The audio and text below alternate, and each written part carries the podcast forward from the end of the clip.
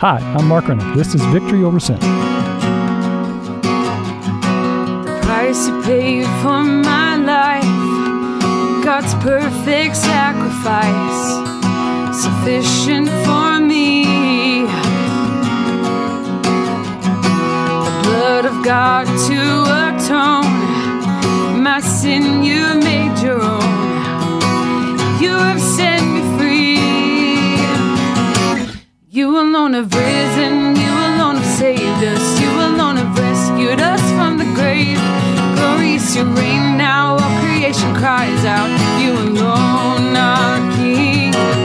You alone. Good Saturday afternoon to you, Treasure Valley. My name is Mark Rennick. This is Victory Over Sin. The first part of the show is what I attempt to do is share with you what Victory Over Sin is and what we're doing on the radio today. Victory Over Sin is a fully funded program from the advocacy program, advocacy arm, I guess if you will, of St. Vincent de Paul here in southwest Idaho. Our mission, our goal, if you will, is to educate you, the Idahoan, about what it's like to come out of incarceration and be on parole. It's a mission that we take very seriously. We do it in several different ways. One of them is to do this radio show, which we've been doing for about two and a half years now. You can go back into the archives of KBXL and look under Victory Over Sin, and you'll see a long list of people who have been on the program before that work with people who are coming out of incarceration. You'll see people who've come out of incarceration. You'll see national leaders. You'll see state senators. You'll see all sorts of people who help us, uh, elected officials, uh, IDOC officials, and uh, it's a powerful work for understanding what's going on in the Department of Corrections. Go back and check it out. Uh, in addition to that, we also do a PowerPoint that we were happy to bring to your service group, to your uh, business, to your nonprofit, if you will. That is about a 20 minute presentation that articulates what it's like to be on parole and highlights some examples of what it's like. It's meant to spark some discussion.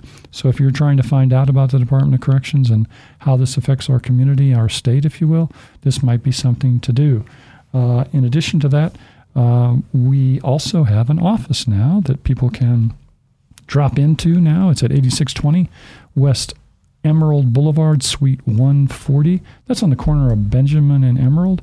We're there from 9 to 12 o'clock. In that capacity, we attempt to be the first stop for people coming out of incarceration. So if you know somebody that's getting out of incarceration, this should be one of the first places they go to. We offer some resources. And the great thing about my office is that everybody that's in there and that works there has been incarcerated. So they know exactly what it's like to be out that first day. In addition, if you're listening to my voice in the desert and you need a ride from the from uh, prison to the community, we'll be happy to pick you up. We have volunteers and staff who will go out and greet people, bring you into the office, and then take you around that first day to health and welfare, to PNP, and to traditionally most people are going to halfway houses these days, and we'll drop you off or wherever you want to go. So those are some of the things that we do. We're excited about that and about the future for uh, the state of Idaho as we take a look at what's going on in the Department of Corrections and how we can actually be a force for that. So, things to look forward to in the future for you in terms of dates. There's a community resource fair coming up at the Vineyard on 9 11 that we will be talking more about. It's an all day affair in which almost every agency that works with people coming out of incarceration will have a table there and they'll talk to people.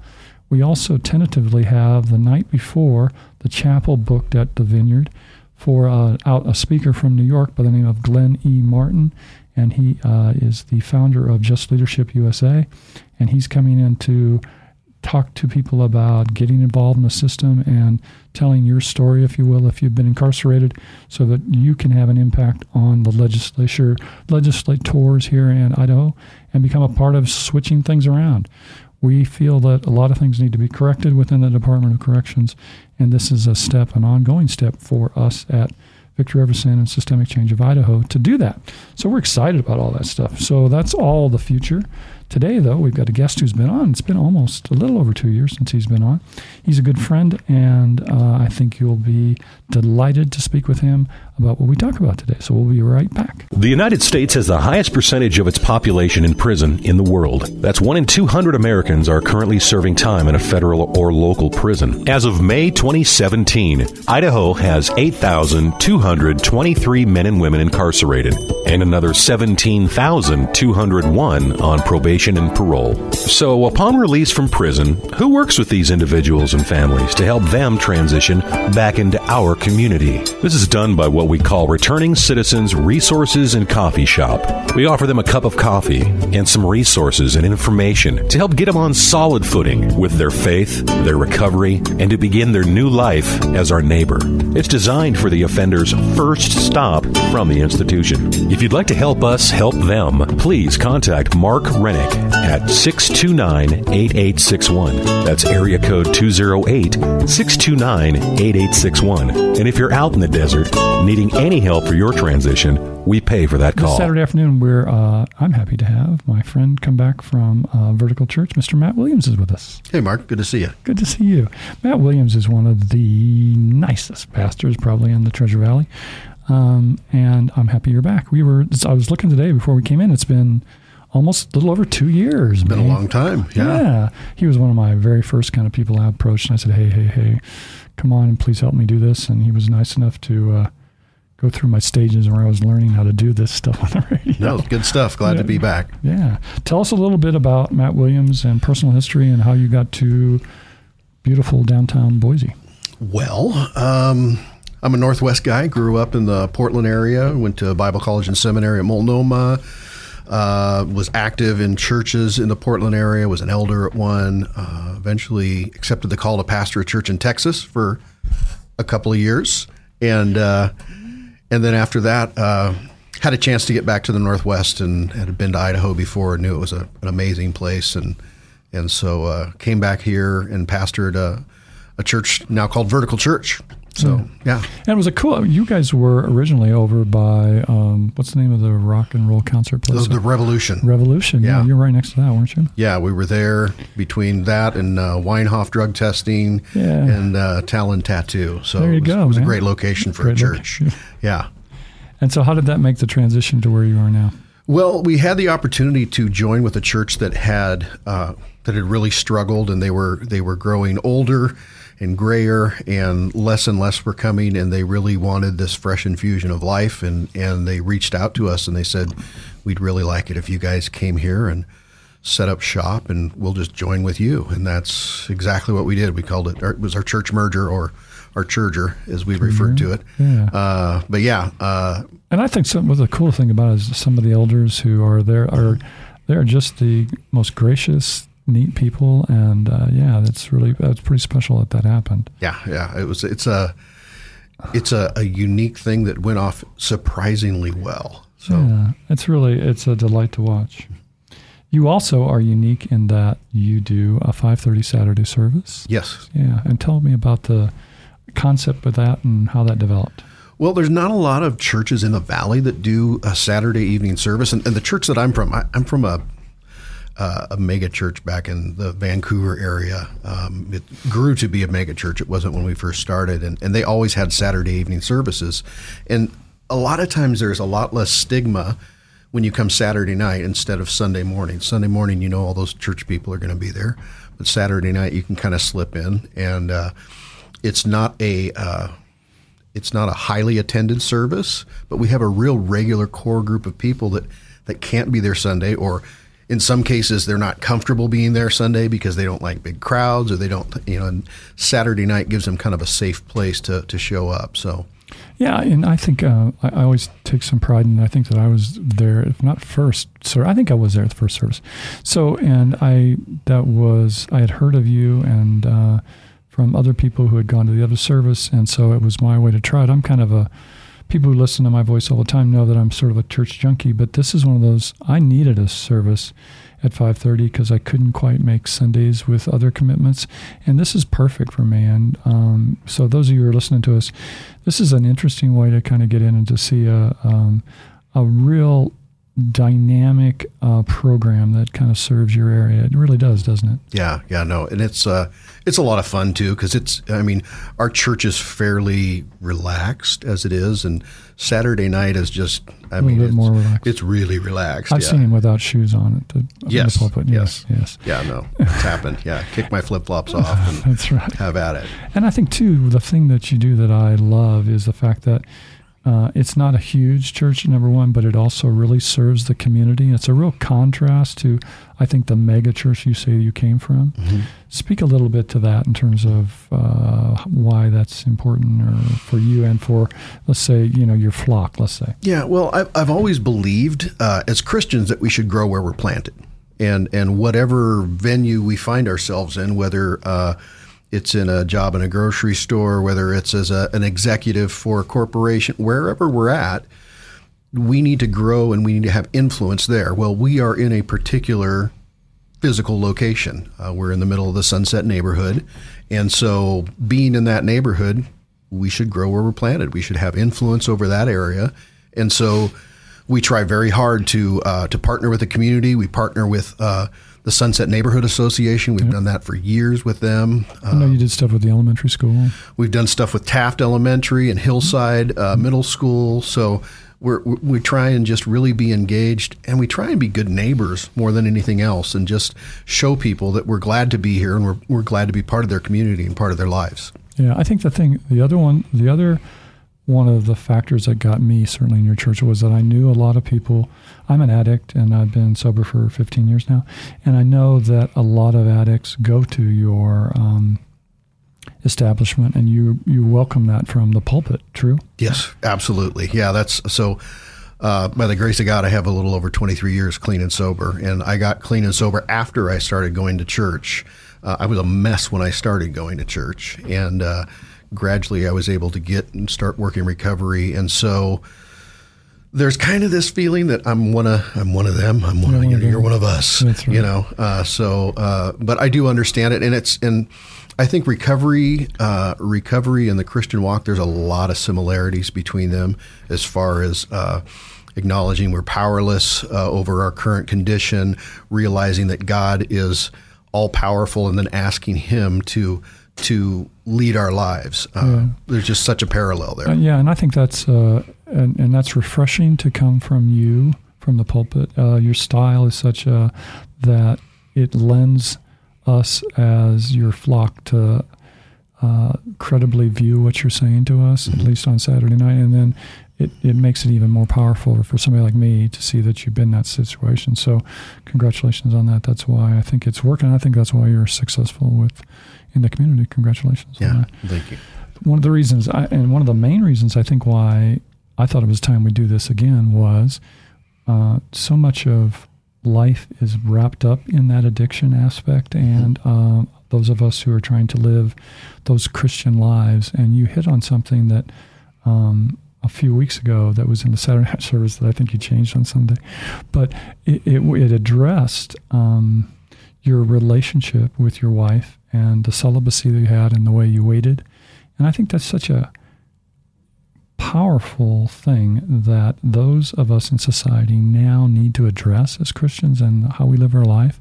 And you said it so well. And I, I, I, I went to the tape and trying to find the tape and waited for wait for it to come out YouTube, and then it wasn't on YouTube. So mm-hmm. help me describe that issue because I think it's paramount to those of us who are young Christians and who are in addiction in a search for happiness, if you will, that mm-hmm. really, if you're a strong Christian, then you really need to, and you're starting a relationship with a, a person that you're going to end up with, it really needs to be something that you wait for uh, that matrimonial bed before you make that connection. And you, you said it so well. So Yeah. I stumbled through that, but if you can help me say that. Well, so I wasn't a Christian when Marge and I met. And so uh, we were like everyone else in the world uh, in, in our relationship, and we didn't withhold from one another sexually. Um, however, as a Christian, I've seen what happens when people come together and when they agree to uh, to honor God in their relationship before marriage, and I've seen how God blesses that after marriage. And it's a foreign concept in our society today.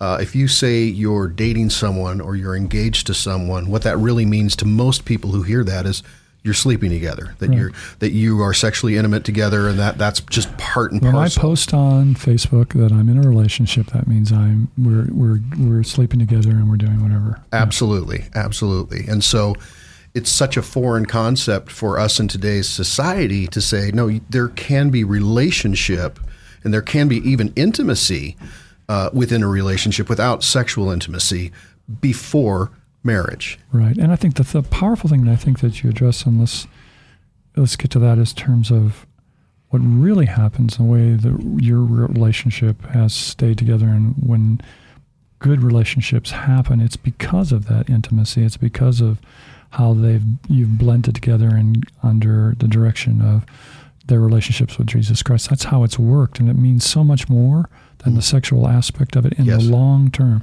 Yeah. And somehow you got to that and made it so dynamic that night. Well, you know, I, so I've been married now 25 years, going on 26 years.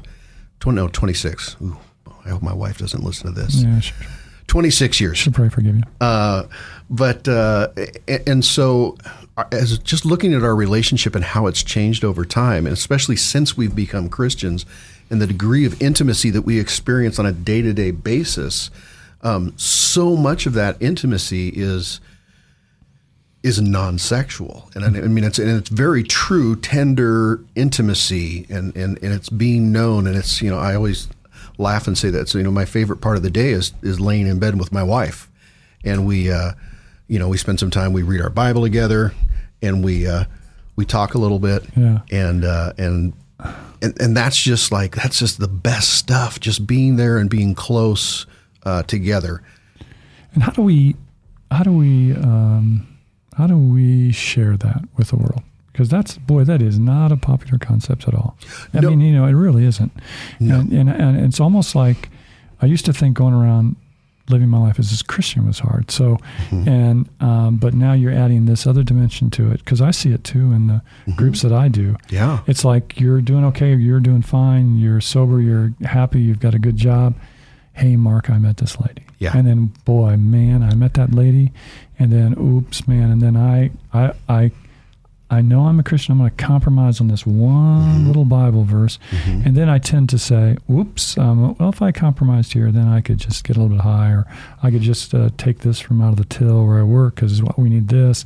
And then it's just like opens the door up to Yeah. all the Yeah. sin and everything. Does that make sense? Or? Absolutely, yeah, and it, and it's um, so I, I've been around for a while. I've been in recovery for a long time. Uh, I've served in a pastoral capacity for quite a while, and I've seen the same thing: is that you get someone and they get they get cleaned up, they get right on track, they get everything, and then all of a sudden, relationship happens, and it's a train wreck. And and part of that is because as addicts and alcoholics, we're we're nearly always looking for something to replace what's missing. We feel something's missing, and and part of that is the obsession, is the mental, uh, the the mental obsession that we have with drugs and alcohol, and so oftentimes, what happens is we enter into these relationships, and that becomes the focus and the obsession, and and then sex just simply compounds that.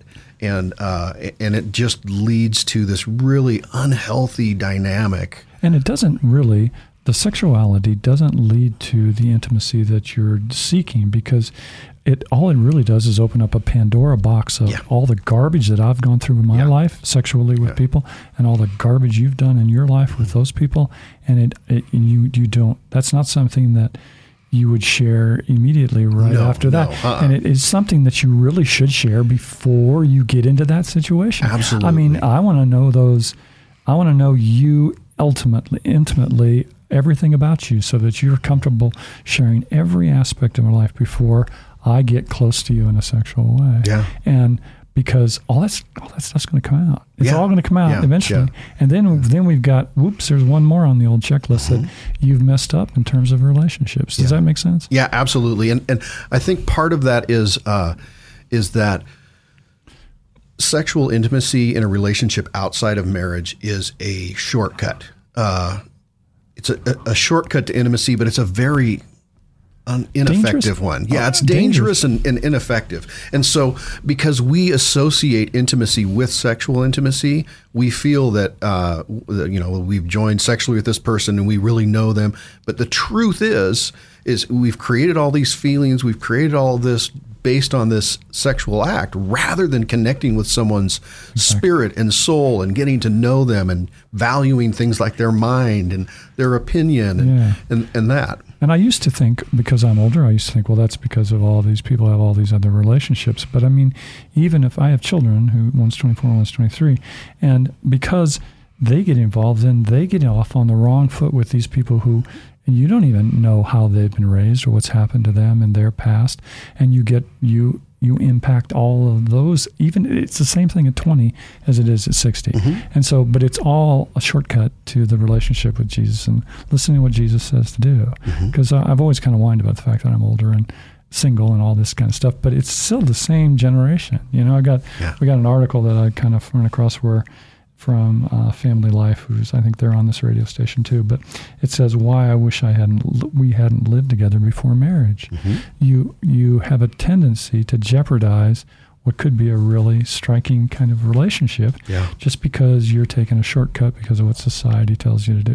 Mm-hmm. Yeah, yeah, no, that's that's very true, and and we see it again and again. And and the thing that's crazy is the instances where I've seen people do the right thing and not have sexual intimacy before marriage, and and there are still people that do that. As, as hard as that may be to know, believe, yeah. uh, there are still adult, grown-up people that yeah, right. and and uh, when we see that, we see just how God tremendously blesses uh, that union, that marriage, and. Uh, and, and it's a powerful thing. And, and like I said, we, we look for the shortcut.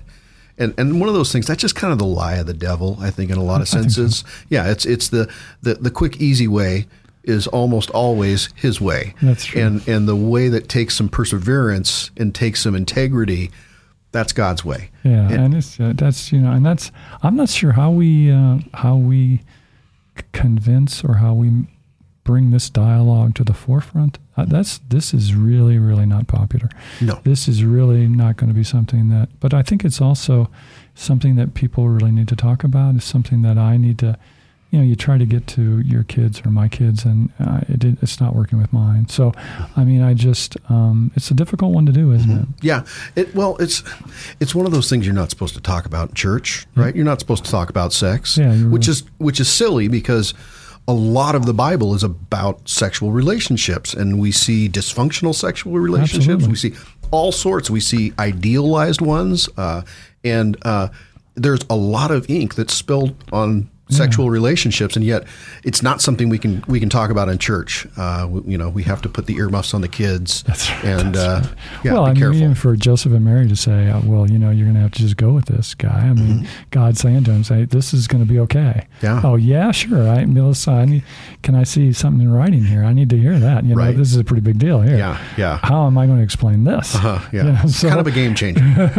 yeah, yeah. So I don't know. Was- We were talking about this before, Eric, because uh, this has always kind of been intriguing for me, and it's coming up more and more in some of the work that we do, kind of we see and stuff like that. But I have a friend who, as this airs, I'm going to his wedding, and uh, he's done that, and he's close to my age, and he has actually done the way it's supposed to do, and he's been incarcerated. He's doing it sober for the first time, and he's doing it the right way, and so it'll be interesting to see how.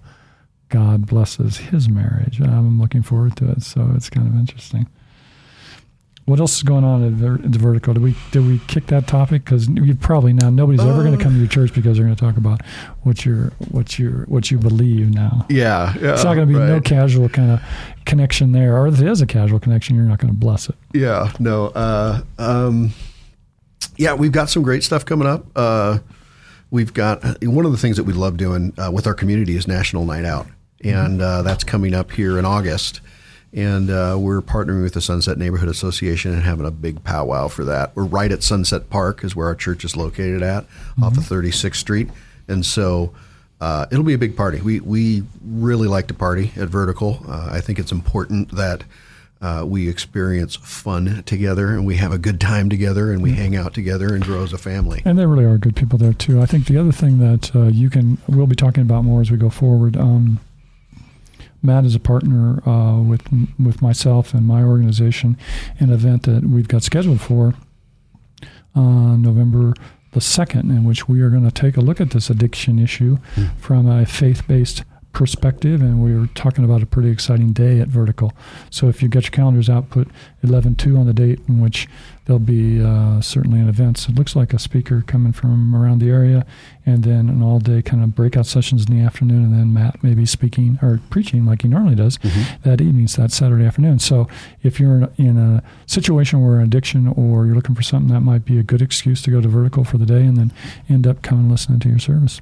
Yeah, and and so the idea with us is we're going to kind of, uh, I mean, we have this event all during the day, but you're more than welcome to stay for the sermon, Mm-hmm. Well, for the it. worship and the There go, sermon, there you go, yeah. and uh, and It's a nice lead-in. and it's going to be about recovery. Go. so uh, it's it's going to be a passage and a discussion about recovery in our walk with I, God. it's one of those things that uh, I love how we do it. We say we're going to do it. We're not sh- quite sure how it's going to come together yet, but it is Right. going to be good. You can tell. I can Yeah. tell it's going to be yeah. good. No, I'm excited about it. Matthew, thank you so much for coming. Yeah, glad to be here. Good to see you, my friend. Okay. You alone have risen, you alone have saved us, you alone have rescued us from the grave.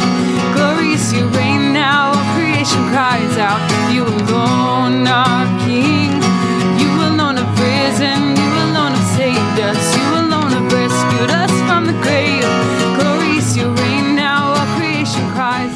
can tell he's a good guy. And uh, if you're cruising around, you're looking for a church, you're looking for some place just to walk into and sit down and listen, this would be a good spot. And I would encourage 5:30. Man, you can come sit the back. I always sit in the back and don't stand. And so if you want, you're one of those kind of guys, you can come sit with me. Uh, you want to get in touch with us or me, have you direct you to Matt? I'll be happy to do that. We're pretty easy to reach. www.systemicchangeofid.com. You can send me an email, Systemic Change of Idaho, all spelled out, at gmail.com. We're on Facebook, Systemic Change of ID. We're on Instagram, Systemic Change of ID. You can even call us on the phone at area code 408 477 1006. I look forward to talking to you next Saturday afternoon on Victory Over Sin.